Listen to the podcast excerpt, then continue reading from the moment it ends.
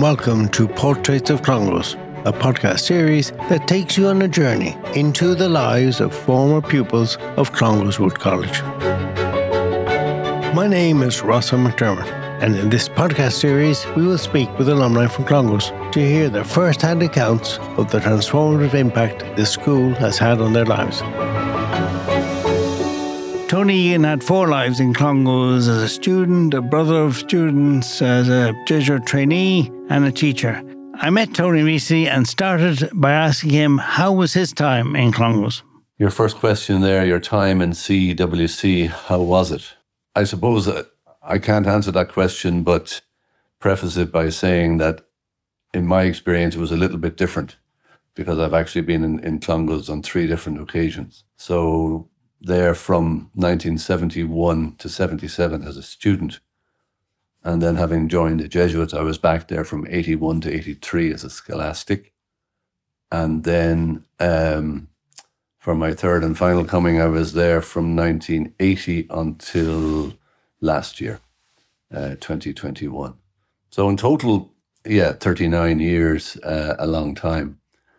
But I presume your, your question is more for when I arrived first as a student, 12 and a half years of age, came from, from Tullamore. I suppose it, in one sense it was slightly easier for me in that one of my brothers had finished and I already had a brother who was in higher line at that stage.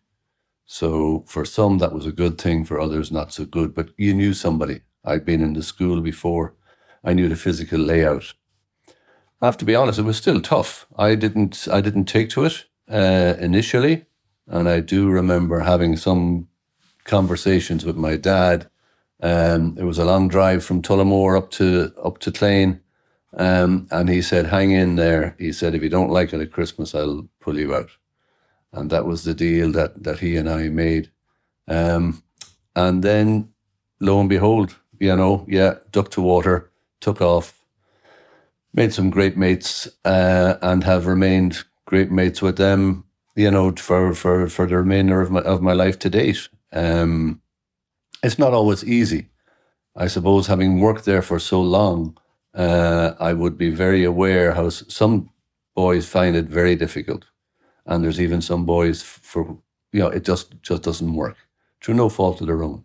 Uh, and again, in my in my role as a third line prefect, um, when I worked there, I would have said Mr. and Mrs. Ryan, whoever it is, look, it's not working for Johnny. Uh, you're best take him home. Um, but my own time there, yeah, happy memories. Uh, played rugby, was involved.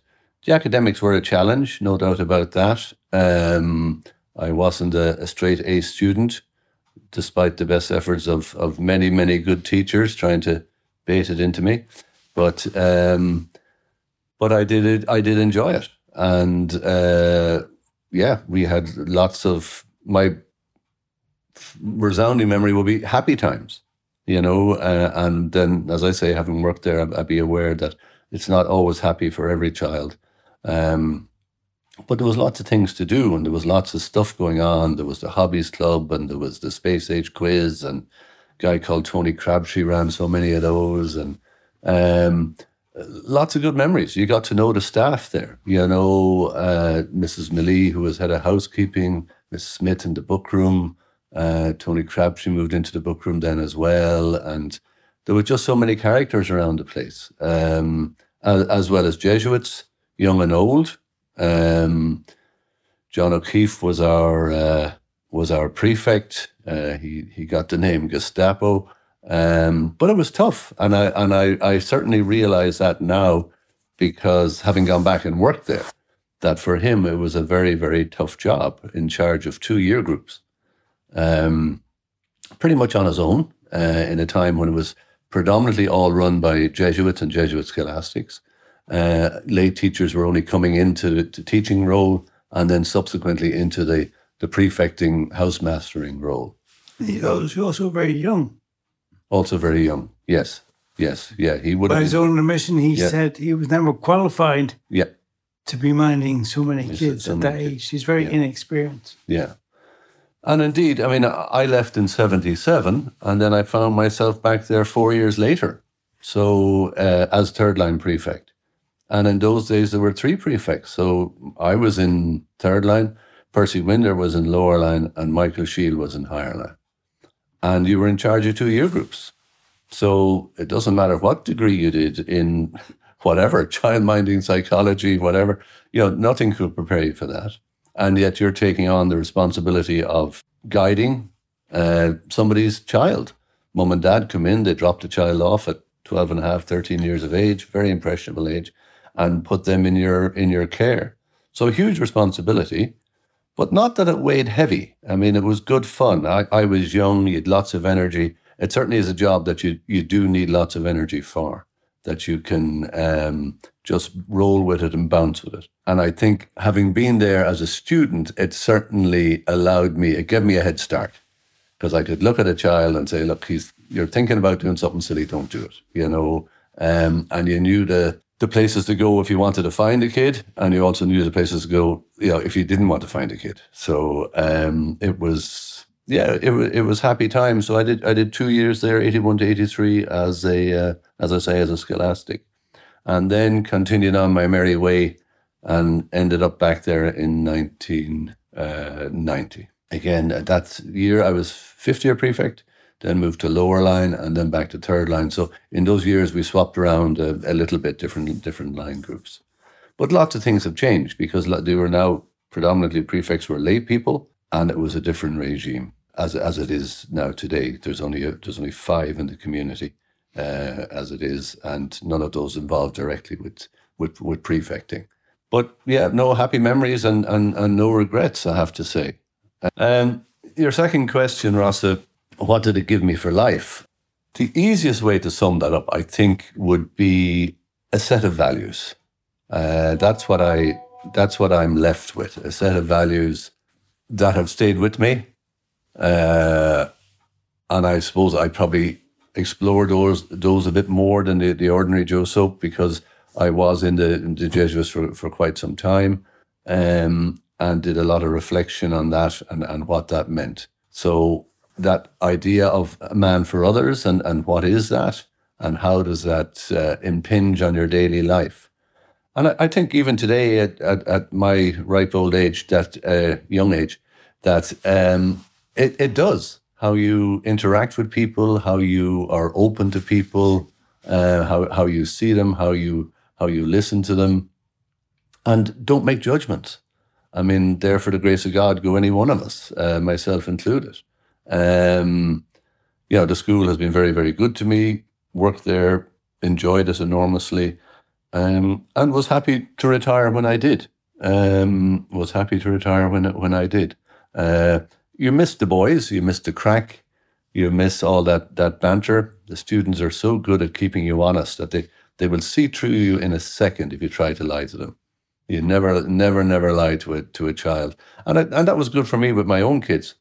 I'm fortunate that my wife Anne is also a teacher in a, in another school, uh, and again, that's one of the things that you you you come away with, you know. So what did it give me? Uh, yeah, it gave me a set of values, knowing right from wrong, uh, how to treat people, how to, uh, I think, be compassionate, how to how to listen. Too often we we want to talk. So this exercise that I'm doing now is is interesting. I'm quite happy to sit and listen to other people and, and hear them give their story. Um, and and those stay with you. Uh, very, very definitely. I mean, even at the last union dinner, uh, that fundraising event for, for, for Cuba, that there are Clongonians that are on, on hard times, you know, and how we can reach out and help them.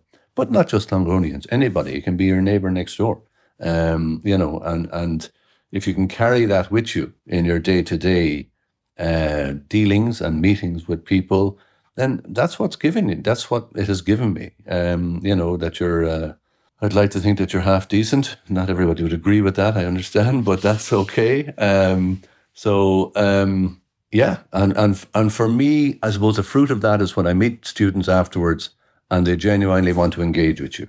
Uh, and that's been a real plus, a real privilege that uh, because the boys are there for, for six years, you have them at a very influential stage in, the, in their lives, and you're trying to inculcate and sow those seeds of right and wrong.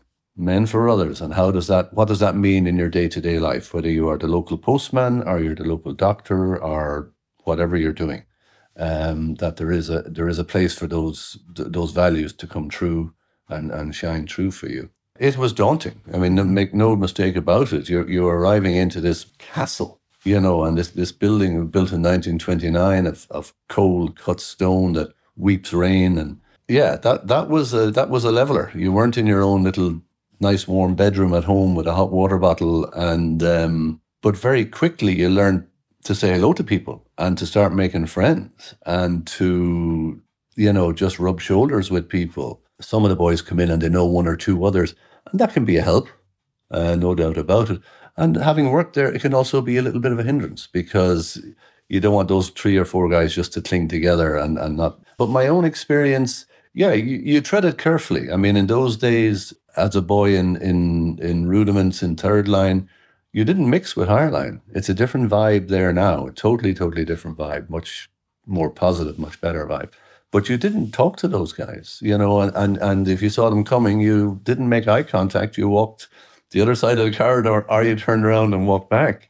Um, and uh, that, that was part of it. But then quickly our own group sort of formed. And I think we, we, we felt comfortable because you were literally there sleeping in a queue beside the other guy you were having your meals, you were in class, you were in study, you were out at games, training, playing matches, and you really were looking out for each other. But it was, it was, uh, it was a, a shock. Maybe that's a bit too strong, but it was a, yeah, as I say, 12 and a half, you were adjusting to a new way of life, very definitely.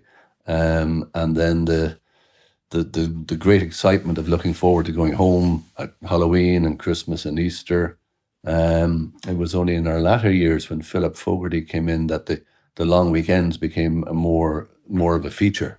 Um, whereas now the boys go home every either third or fourth weekend, uh, depending on when when dates fall and breaks fall. Easter moves each year, but it was uh, yeah, it was it was daunting, and and that stood to me. I think seeing other boys coming in. So when I worked there for those years, it made me really just put on the antenna and and reach out to those people as well as putting the parents at ease you know um, because they were making such a big decision um, and it wasn't the same sort of hands-on in in in, in my time when I started um, you came in you were dropped off they made the bed and they were gone it was pretty it was pretty cold it was pretty uh, it was pretty cold um, whereas now it's a lot more uh, bells and whistles and, and, and good fun and good crack and keeping the kids busy and, and getting to integrate lots of icebreakers and all sorts of uh, fun games and that. It's it's a different. They tried to create a little sense of, of home from home, is what we used to call it. I couldn't see John O'Keefe back in the early 70s talking about home from home. Um, you know, you survived. Um, and um, yeah, and, and each person, I, am very conscious it was different for each person who who came through those doors, and not everybody was fortunate enough to have a to have a happy time there. Um, I did enjoy it. I absolutely enjoyed the six years. Uh, I must say, um, and no regrets. No regrets, even at this stage, and having worked there for um, as long as I did. Um, yeah, no no regrets. It's it's been good to me, uh, and I hope I've been been good to it. So I suppose, you know, having been a, a scholastic for, for 10 years, that certainly gave me a grounding, a very, very strong, good grounding in Jesuit ethos and Jesuit education.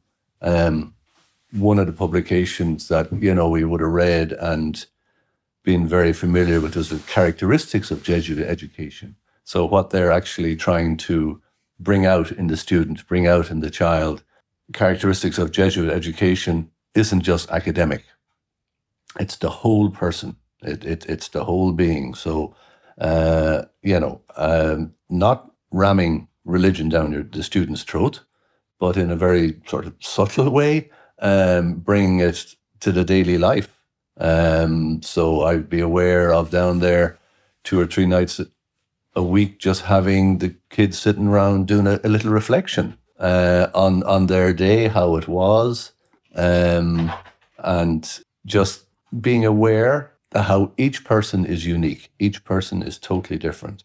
So even though there's 450 boys down there, You know, everyone is absolutely different and um, u- unique. And I suppose your the training would have taught you to recognize that, uh, and then how you have to um, treat them all equally, but also individually, right? When you're dealing with a large group of, of, of students, I mean, if you dare have a favorite, there's nobody quicker than another student to see through that and to, you know, point it out to you then, hopefully.